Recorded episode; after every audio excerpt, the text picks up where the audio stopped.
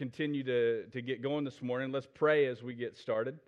Jesus, we, we, we come before you because uh, we need you. I, I certainly have absolutely nothing to bring to the table. Um, but boy, you, you have a whole lot to say, though, in your word. And I pray, God, that you would just uh, penetrate our hearts with your truth this morning. I pray that you would soften them, God. If there's anybody here that has come in to this room with distractions outside of, of, of, focusing on you, God, I pray that you would just remove those distractions and, and that you would just give us clarity of mind and that your word would go forth, it would be glorified, and that as a result of our time this morning, we're asking that you would change our hearts, God, that that you wouldn't just help us to, to get more information in our brains, God, but that you would actually change our hearts and that that would be reflected in the way that we live our lives. In Jesus' name we pray. Amen. All right, so so last week in our in our verse by verse study of First Thessalonians, we finished verse 7 of chapter 2, and, and this morning we're going to be studying verses 8 and 9. Like we discussed a, a few weeks ago, the, the first 12 verses of chapter 2 of 1 Thessalonians, the, the, what they're actually doing for us is they're laying out for us the model of discipleship. For, uh, 1 Thessalonians 1 5 tells us that Paul, Silas, and Timothy's manner of living, or the manner of men that they were, was directly connected to the unleashing of the Holy Spirit or the unleashing of the Holy Ghost in the lives of the Thessalonians and, and contributed towards the Thessalonians actually receiving the words that they heard from them, not, not as man's words, but as it was in truth, the word of, the word of God. They received it in much assurance, it says. And, and what the first 12 verses of chapter 2 does for us is it lays out for us the manner of men that Paul, Silas, and Timothy were to the Thessalonians. It, it shows us their manner in ministry or, or how they conducted themselves amongst the Thessalonians. And so, two weeks ago, we began studying chapter 2, and we've been calling this section of our study of the book of First Thessalonians the model of discipleship. And, and just to remind us, it's important for us to remember that as we strive to be a church that's all about discipleship, that, that, that it's important to remember that discipleship begins with evangelism. It, yes, discipleship is, is life on life from one believer to another and establishing them in the faith, but it all begins with evangelism. We, we've already established in this in this study that the book of First Thessalonians is in our Bible to prepare us for the coming of the Lord. He's coming back, y'all. The, the coming of the Lord is, is referred to near the end of every single chapter in this book. And it's, it's hard to imagine as, as we envision the coming of the Lord, as, as we envision seeing Him face to face, it's hard to imagine anything that would get us more prepared for that moment at His coming when we meet Him in the sky at the rapture than leading people to Christ and training them up so that they can do the same thing with others. Because, because when we join Jesus in eternity, everything that we gained in this life, everything we experienced in this life, is going to be gone just like that, except for two things and you guys know what those two things are. Only two things from this life are going to live on the Word of God and the souls of men. And investing the Word of God into the souls of men is discipleship. That's what it, that's what it is.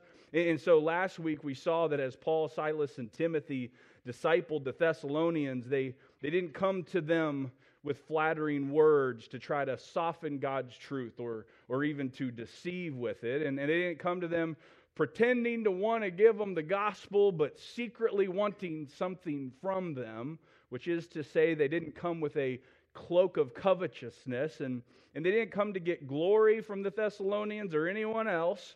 But when they came to them, their motives were pure. And, and they came to them, as we saw last week, they came to them like a nursing mother and we had some fun with that. but they came to him like a nursing mother, and, and like a nursing mother, they were gentle and, and they, and they cherished the Thessalonians, is, is what the passage said.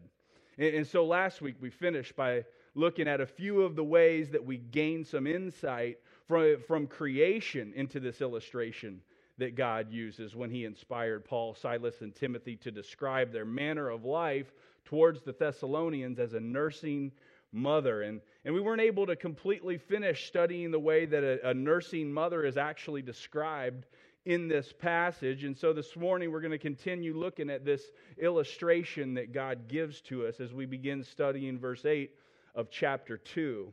And, and it's there that we find, number one, on, on your study sheet, that they were affectionately desirous of them. They were affectionately desirous of them. And, uh, and, and, and, the, and the Thessalonians were, they were also dear to Paul, Silas, and Timothy, it actually says. And, and as we read verse 8, to get a running start, let's begin reading in 1 Thessalonians 2 7, and then we'll go to verse 8 after that. 1 Thessalonians 2 7, but we were gentle among you, even as a nurse cherisheth her children. So, being affectionately desirous of you, we were willing to have imparted unto you not the gospel of God only, but also our own souls, because ye were dear unto us. So, so in the first part of verse 8, Paul, Silas, and Timothy are described as being affectionately desirous of the Thessalonians. And at the end of the verse, the Thessalonians are described in a similar fashion. They're described as being dear unto Paul, Silas, and Timothy. That's how they felt about those that they were ministering to. That's how they felt about those people that they were discipling. And, and, and in this verse, kind of sandwiched in between the, the way that Paul, Silas, and Timothy felt about the Thessalonians is how that, that actually fleshed itself out or what it looked like specifically is sandwiched in between that, which we'll look at in a few minutes. But, but this is how Paul, Silas, and Timothy, this is how they felt about the Thessalonians. They were, they were dear unto them, it says. And now I, and I understand the fact that most of us believe that we understand that word dear. I'm, I'm just not so sure we understand the passion that's behind that word dear.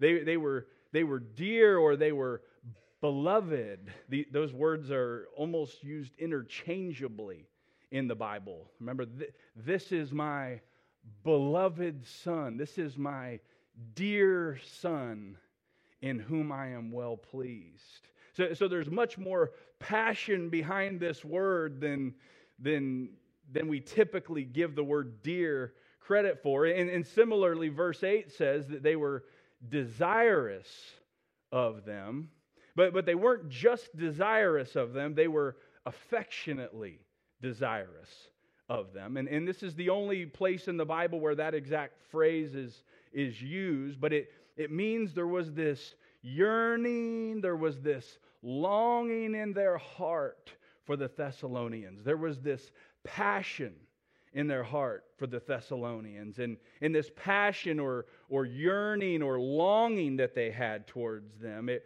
it, it wasn't for something that they could get or gain from the Thessalonians. It was, it was actually for something that they could give them. We, we've already seen in this study that Paul, Silas, and Timothy, they didn't want anything from the Thessalonians. They didn't want a single thing from them. They didn't come to him with a cloak of covetousness, according to verse 5, secretly coveting something that the Thessalonians had. They didn't want their money. They didn't want their possession. They didn't want their wives. And according to verse 6, they didn't even want their glory. They, were ju- they, were, they weren't trying to get glory from the Thessalonians or anybody else for that matter. So, so they weren't affectionately desirous of anything that they could receive from the Thessalonians, but they were affectionately desirous to give them the truth for their spiritual and eternal welfare and salvation. They genuinely cared for the Thessalonians. They were dear unto Paul, Silas, and Timothy. And Paul, Silas, and Timothy were affectionately desirous of them. And, and, and if all that hits you this morning and you're sitting there thinking to yourself, oh man, here they go again with the lovey dovey stuff. I just can't get into this way, this way of feeling about other people like this, and I, I can't get into feeling like a nursing mother for goodness sakes. Does all this passion and longing and affectionate desire stuff come with a barf bag? Listen, if that's you, I genuinely believe your feelings would change about that if you gave birth. If you are a part of giving birth spiritually, the passion, longing, and affectionate desire comes a whole lot more naturally. Like our physical children, our spiritual children, they hold this special place in our hearts. Like verse 8 says, they're dear unto us, they're beloved. And, and somehow, some way, we have gotten ourselves so disconnected from feeling this way about anybody in our lives other than family members. Sadly, for some of us, that is it's not even the reality with our family members. But for those that it is a reality with their family members, that's usually as far as it gets. And, and, and it's like God is saying to us this morning, man, what has what's happened to us to cause us to get there? What, what's happened to us genuinely loving others this way? We're, man, we are, we are great in this day and age about telling people that we love them, but when it gets down to it, we want to love them from afar, don't we? We, we don't want to have the closeness that a nursing mother has. We, we, we love them as long as they don't get in our way. We love them as long as they do all the things that we want them to do. And we love them as long as they don't need anything from us. And the bottom line is we love them as long as it doesn't cost us anything, which isn't love at all. And God's trying to get us to understand the way that we're to feel about others, the way that we're to feel about those we're discipling and ministering to is for them to be dear to us and for us to be affectionately desirous to see their spiritual and eternal growth and welfare. And this, this verse describes to us what that looks like, and, and that's letter A in your study sheet. They didn't just impart the gospel. Letter A, they didn't just impart the gospel. 1 Thessalonians 2 8, let's read this verse again. So, being affectionately desirous of you, we were willing to have imparted unto you not the gospel of God only. Listen, what an unbelievable investment into the life of, uh, of, of another person. The gospel of God, it's the power unto salvation. What could be better?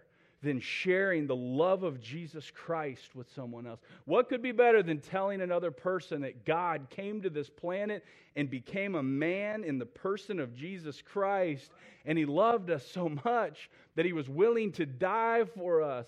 He was willing to go through literal torture on our behalf to pay and atone for our sin and he rose from the dead victorious of that sin and he did that so that whosoever will call upon his name to save them will be saved. And God, apply, God applies the blood of Jesus' sacrifice on the cross to our sins so that we might have life and so that we might have a relationship with Him. What could be better than sharing that message so that that person can literally be snatched out of the grasp of the clutches of hell and the devil and be moved into the loving arms of Jesus Christ?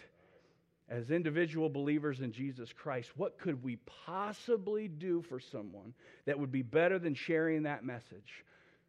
Well, there's actually one thing, according to verse 8. Do you know what that is? Look at verse 8 again with me.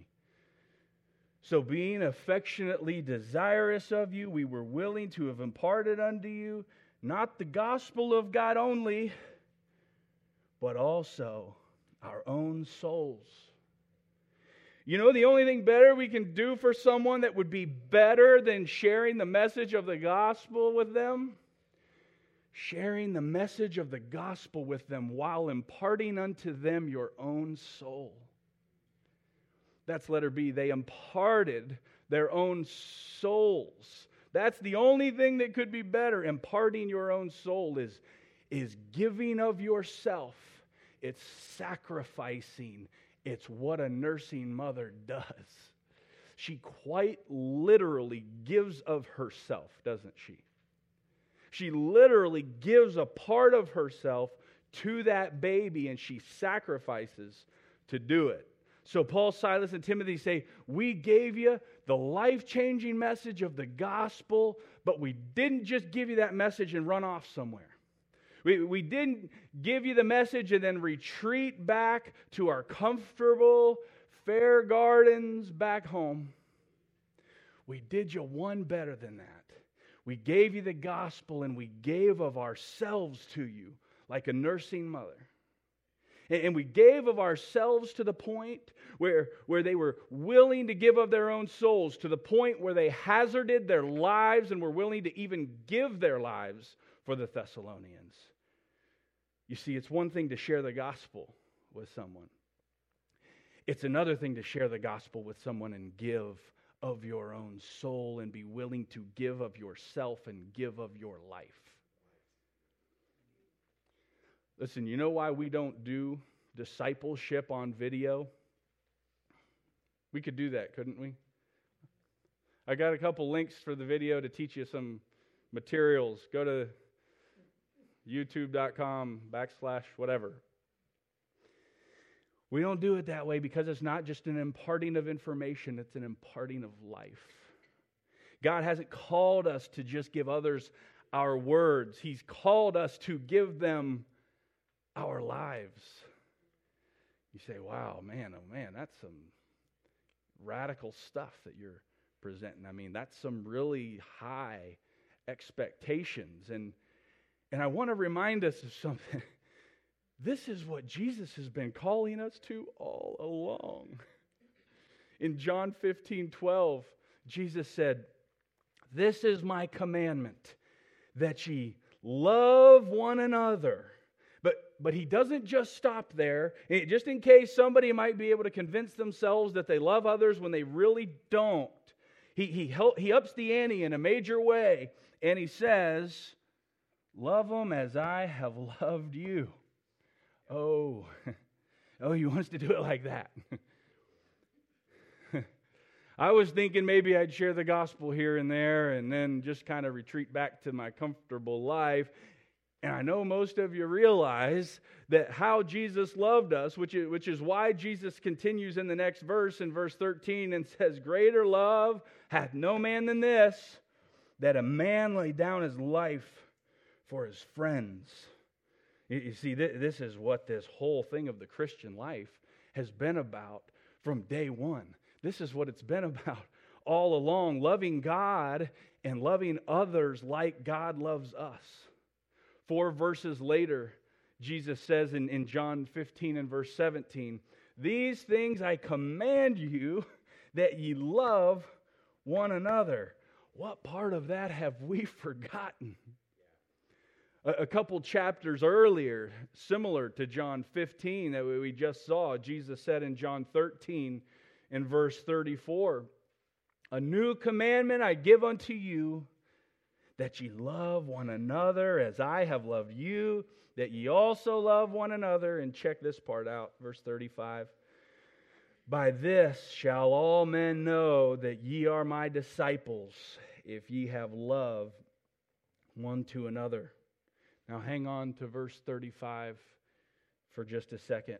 We've been talking for, for three weeks. This is week three now about, uh, about the way that Paul, Silas, and Timothy, about the way they modeled discipleship for us. And, and we've been talking about their manner of life and, and how in 1 Thessalonians 1 5, it tells us that the manner of men that they were was connected to the unleashing of the power of the Holy Ghost and the Thessalonians receiving the word in much assurance. 1 Thessalonians 1 5. For our gospel came not unto you in word only, but also in power and in the Holy Ghost and in much assurance. And what was it that was connected to that power and assurance? as ye know what manner of men we were among you for your sake. And, two weeks ago, I, I, told you that verses 1 through 12, and I mentioned it this morning of chapter 2, verses 1 through 12, it's, it's describing for us here this, what's going on in this verse, which is the manner of men that they were, their manner in ministry or their, or their manner of life.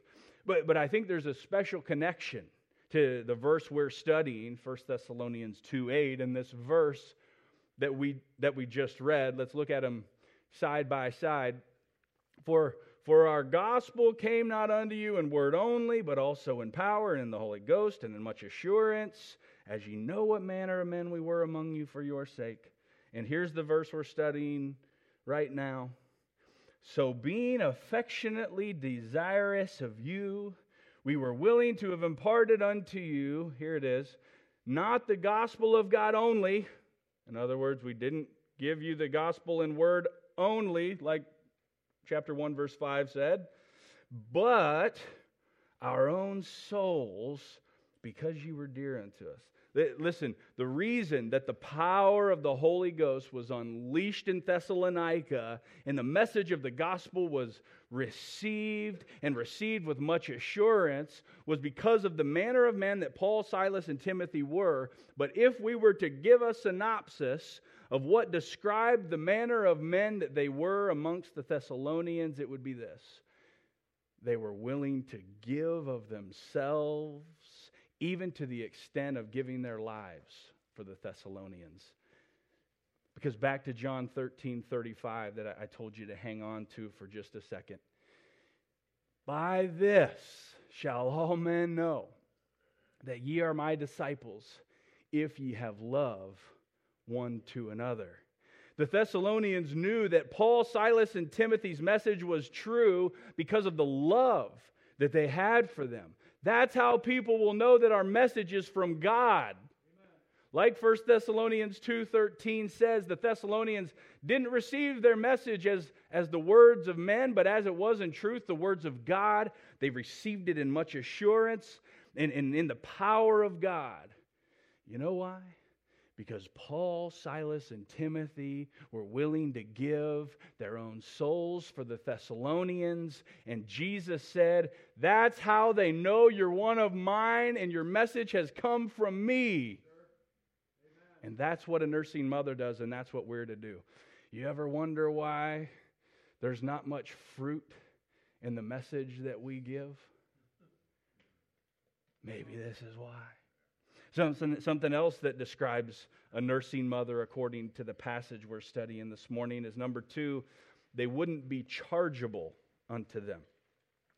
They wouldn't be chargeable unto them. 1 Thessalonians 2 9.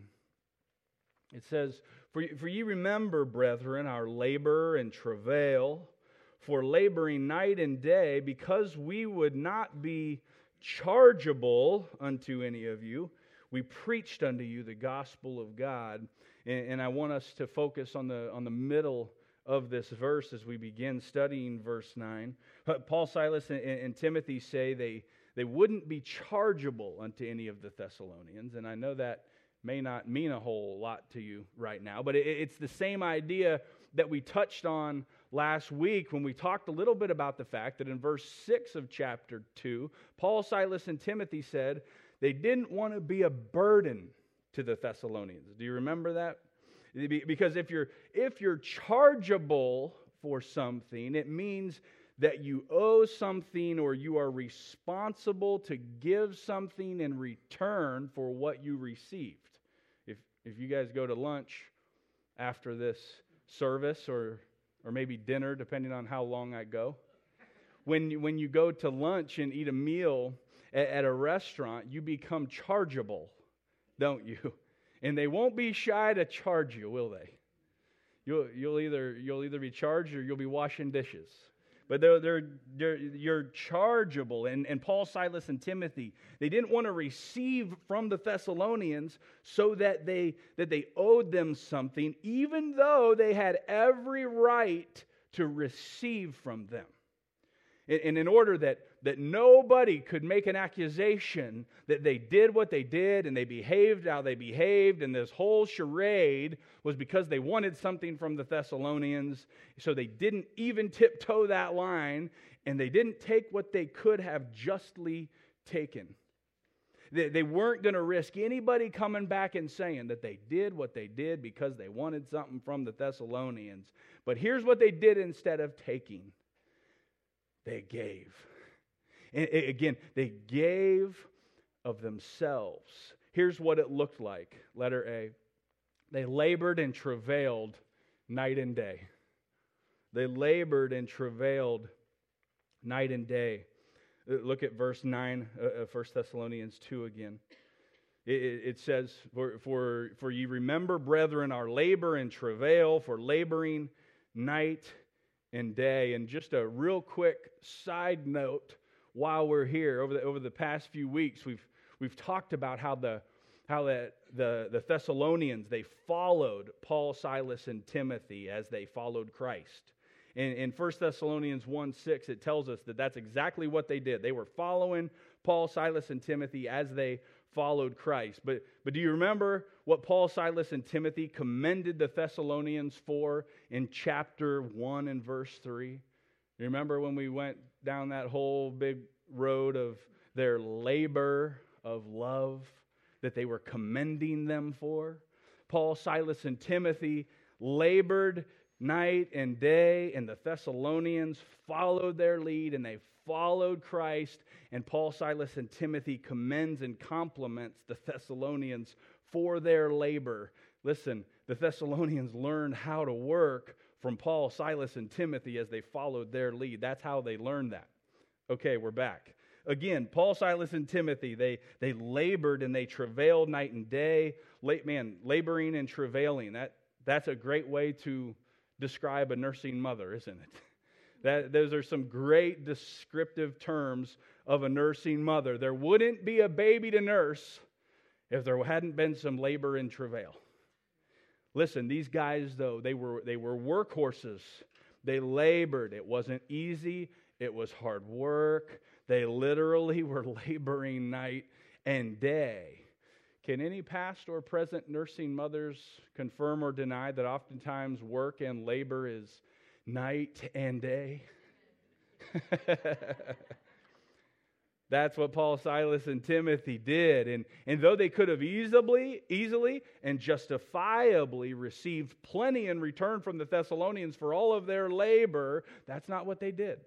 Paul describes this same idea in, in 2 Thessalonians chapter 3 and verse 7. And I, and I think it helps us get more clarity on this thing of not being chargeable to the Thessalonians that, that Paul, Silas, and Timothy were making such a big deal of.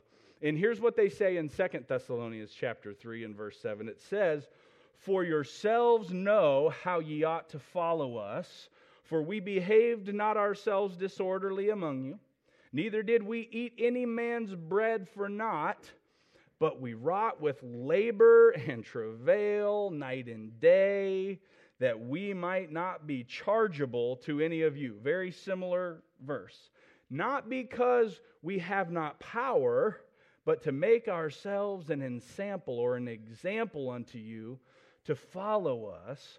For even when we were with you, this we commanded you that if any would not work, neither should he eat. Okay, so Paul, Silas, and Timothy are saying in this verse, just like they said in 1 Thessalonians chapter 2 and verse 9 that we're studying, that they, that they labored night and day. And so this power that they speak of is the, is the power to receive just compensation for their labor. but in order to be an example to them, they weren't even taking what they could have taken. Because here's how they saw it in Acts 20 and verse 35, Paul's talking to the Ephesian leaders, and, and, and here's what he says. Here's his perspective. He says, I, I, I've showed you all things, how that so laboring ye ought to support the weak and to remember the words of the Lord Jesus Christ, how he said it is more blessed to give than to receive. You see, that, that's how they saw this whole thing. They'd rather labor and support the weak and support the needs of the Thessalonians, who, as babies in Christ, they had extra needs. They'd rather support the Thessalonians' needs than to get their own needs met. They'd rather give than to receive. What if we viewed it that way?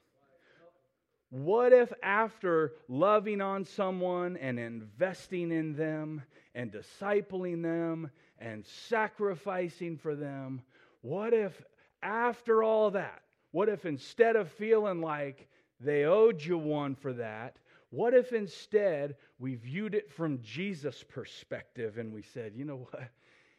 It's more blessed to give than it is to receive. You know what a nursing mother gets after laboring and sacrificing and nursing? Another crying baby two hours later.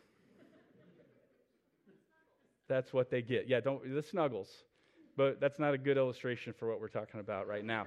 So we'll we'll we'll, we'll stick with we'll we'll we'll stick with the, the but it do, it doesn't matter when they're dear unto you, it, it doesn't matter. When you're affectionately desirous of them, it doesn't matter. And, and, and, I think that there's, there's something else that Paul, Silas, and Timothy understood about laboring that, that I want us to see from 1 Corinthians 9. 1 Corinthians 9, here's what Paul says If we have sown unto you spiritual things, is it a great thing if we shall reap your carnal things? Paul's just finished talking about how we shouldn't muzzle the mouth of the ox that treadeth the, the, the corn. And, and what Paul's saying here is he's laying out this principle of compensating or paying those that labor among us spiritually. Verse 12 If others be partakers of this power over you, are not we rather? He's saying if you've compensated others for their work, then how could it be that we wouldn't receive compensation? Continuing on, nevertheless, we have not used this power, but suffer all things, lest we should hinder the gospel of Christ. In other words, he was willing to suffer, not being paid or compensated, and was willing to not use his power in the sense that he was justly due to be paid. He was willing to not use that power to receive compensation because he feared it could hinder the gospel message that he was presenting at that time. Verse 13 Do ye not know that they which minister about holy things live of the things of the temple, and they which wait at the altar are partakers with the altar? Even so hath the Lord ordained that they which preach the gospel should live of the gospel, or again they should be compensated for the spiritual work they're doing. Verse 15 But I have used none of these things Neither have I written these things that it should be done unto me. That's not why I'm doing this. For it were be, for it were better for me to die than that any man should make my glorying void. For though I preach the gospel, I have nothing to glory of, for necessity is laid upon me. Yea, woe is unto me if I preach not the gospel. Paul says, There's something that so burns inside of me that I have to preach it. It's a necessity for me. I'd rather die than receive what I'm due, and it cost me what I want. I'd rather die than receive what I'm due, and it costs me what I'm really after the souls of men. Skip to verse 18, 1 Corinthians 9 18, and, and hang with me as I as I read this. What is my reward then? Verily, that when I preach the gospel, I may make the gospel of Christ without charge, that I abuse not my power in the gospel. For though I be free from all men, yet have I made myself servant unto all, that I might gain the more. And unto the Jews I became a Jew, that I might gain the Jews. To them that are under the law, as under the law, that I might gain them that are under the law. Verse 21 To them that are without the law, as without the law, being not without law to God, but under the law to Christ, that I might gain them that are without the law. To the weak I became weak, that I might gain the weak. I am made all things to all men, that I might by all means save some. And this I do for the gospel's sake, that I might be partaker thereof with you. Do you understand what Paul's saying? He, he's saying that the way he labored was he became all things to all men. If there was anything that he was doing that he thought was going to hinder him from being used to reach people with the gospel and minister and disciple to them, he stopped it. And if there was anything he could do that he thought was going to help them be used to reach people with the gospel and minister and disciple to them, he did it. And the principle that I think that God wants to teach us through this passage in 1 Corinthians chapter 9 and through the way that Paul, Silas, and Timothy labored without being a burden to the Thessalonians is just like Paul. Listen, if there's anything that we're doing or anything that could possibly hinder or influence and impact uh, the, the lives that we're ministering to in the midst of ministering and in, in the midst of discipling, if there's anything we're doing that could hinder that, then we need to remove whatever that potentially offensive thing is from our lives, like Paul said, for the gospel's sake. And if there, there's anything that we believe we can do that, that isn't a sin, that could help us reach people with the gospel and minister to disciple them, then we should do it. That's how we should labor. Listen, remember, Paul, Silas, and Timothy had rights. They had the right to be compensated for their labor here. They had every right in the world to it from God. It's God's design that it works that way. My gracious, we even do it with the animals, right? We, we don't muzzle the mouth of the ox that treadeth the corn. And they put aside their rights. They put aside their liberty in Christ and they laid it all down. And they said, I think that in this particular instance, I think this may hinder us from being, effect, uh, from being effectively used to reach people for, with the gospel and minister to them and to disciple them. And so, for that reason, I'm out. I'm just not willing to risk that. My whole purpose for being here is to minister and disciple. And if I'm doing something that's going to mess that up, then count me out. And, and, and so I think that we've got to ask ourselves are we willing to sacrifice our rights to labor to reach people with the gospel and, and, and, disciple them? Are we willing to, to lay down our rights to be appreciated for the ways that we've helped people and ministered to them in time of need? Are we willing to lay down our rights to receive love from people after we've shown love to them and they don't reciprocate? Here's a different angle. How about this one? Are we willing to lay down our right to behave in a particular way, whether that be what we watch, what things we put into our body, things we listen to, if we believe that it could offend or be a stumbling block to those that we're trying to minister to and disciple? But I got the right to, rah, rah, rah. I have liberty in Christ to fill in the blank. And in a lot of cases, you'd be right. But I think God wants to ask us are you willing to do what Paul, Silas, and Timothy did and lay down your rights for the gospel's sake? Paul was bound and determined to not let anything stand in the way of his ministry. In, in 1 Corinthians chapter 8, Paul's talking about his liberty. In, in, in, in this particular chapter, he's talking about his liberty in Christ to, to eat meat sacrificed to idols. He says, he says, listen, idols are nothing anyway, and there's only one God, so there's really no issue with eating this meat. And in verse 9, Paul says this about liberty. But take heed lest by any means this liberty of yours become a stumbling block to them that are weak. For if any man see thee, which hast knowledge, sit at meat in the idol's temple, shall not the conscience of him which is weak be emboldened to eat those things which are offered to idols? And and through thy knowledge shall the weak brother perish for whom Christ died? But when ye sin so against the brethren and wound their weak conscience, ye sin against Christ. Wherefore, if meat make thy, my brother to offend, I will eat no flesh while the world standeth, lest I make my brother to offend. Listen, Paul's approach models he models for us in his life is, is that regardless of whether he has rights to it and regardless of whether he had liberty to it, he wouldn't take it and he wouldn't do it if he thought it was going to make his labor in vain. In our passage in 1 Thessalonians 2 9, Paul had every right in the world to be compensated for his labor. And in 1 Corinthians 8 9 through 13, that's on the screen, Paul had every right to eat that meat. But in both cases, what's he do? He puts his rights aside, he puts his liberty aside for the sake of the gospel.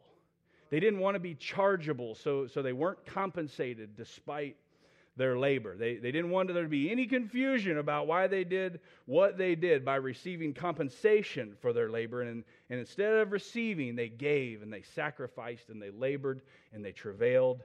And let her B, they preached the gospel. They preached the gospel. 1 Thessalonians 2 9. As we continue studying the, the last phrase here, for you remember, brethren, our labor and travail for laboring night and day, because we would not be chargeable unto any of you. Here it is. We preached unto you the gospel of God. And, and, and, and of course, a lot of this labor and travail that, that we've been talking about is, is, is Paul, Silas, and Timothy laboring and travailing to give them the gospel. So some of it was establishing the, them in the faith, but, but it began with the labor of preaching the gospel. So, so instead of being concerned about their right to be compensated for their labor in the Lord, they just focused on preaching that wonderful message. It's the most wonderful message that has ever been told. We chose sin because of God's, and because of God's holiness, we were separated from Him and we deserved hell. But God steps in, He makes this way back into a relationship with the Creator. Man, I, I hope the truth of that never gets old to you. I, I, I hope that if you've never called on the name of the Lord Jesus Christ to save you, I hope that you'll do it today. If you never have, I genuinely would love to know what is it that's stopping you. But, but, but sharing that message, that's the focus. It, it was all that mattered. Their rights and their money, none of that trash mattered. Their liberties didn't matter. Their gospel was the only thing that mattered to them. The, the people were his concern, not possessions. Here, here's how Paul expressed that in, in 2 Corinthians 12 14. Behold, the, the third time I am ready to come to you and, and will not be burdensome to you. He continues to harp on that. Second Thessalonians 2 6 says that they didn't want to be burdensome to the Thessalonians either. And of course, in, in verse 9 of chapter 2, we're studying right now, they didn't want to be chargeable to the Thessalonians. So, so they, they weren't being compensated, and here's why. Would you look at would you would you would you look at the rest of this verse? I will not be burdensome to you, for I seek not yours, but you. That's, that's, this whole thing is about the people that Paul was ministering to in, in, in discipling, receiving Christ no matter what it cost him. He didn't want anything they could give him, he wanted them. And skip to verse 15 because, because I believe this verse sums up what we've been learning this morning from 1 Thessalonians 2 8 and 9. Uh, 2 Corinthians 12 15 and I will very gladly spend and be spent for you. Though the more abundantly I love, the less I be loved.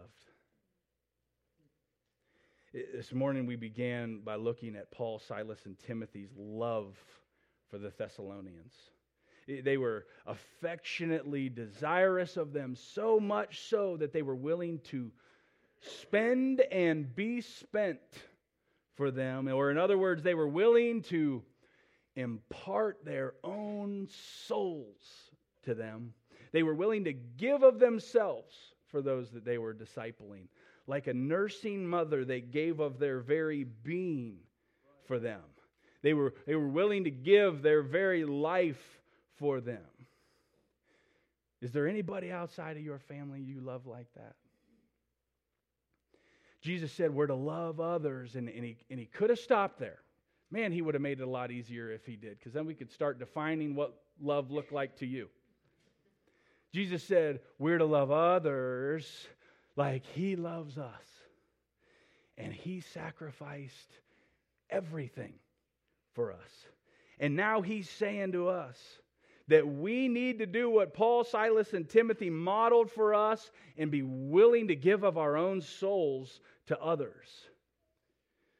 Are you willing to do it even if verse 15 is true of you? The more you love, the less you're loved. Paul was willing to put all that aside.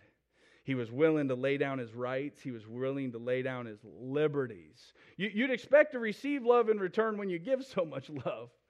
He, he sacrificed all of that, though. You'd expect that when you labor in the Lord, you, you, when you labor for the spiritual, that it would be just second nature to compensate them with the physical. They had that right, but they, they sacrificed it, though.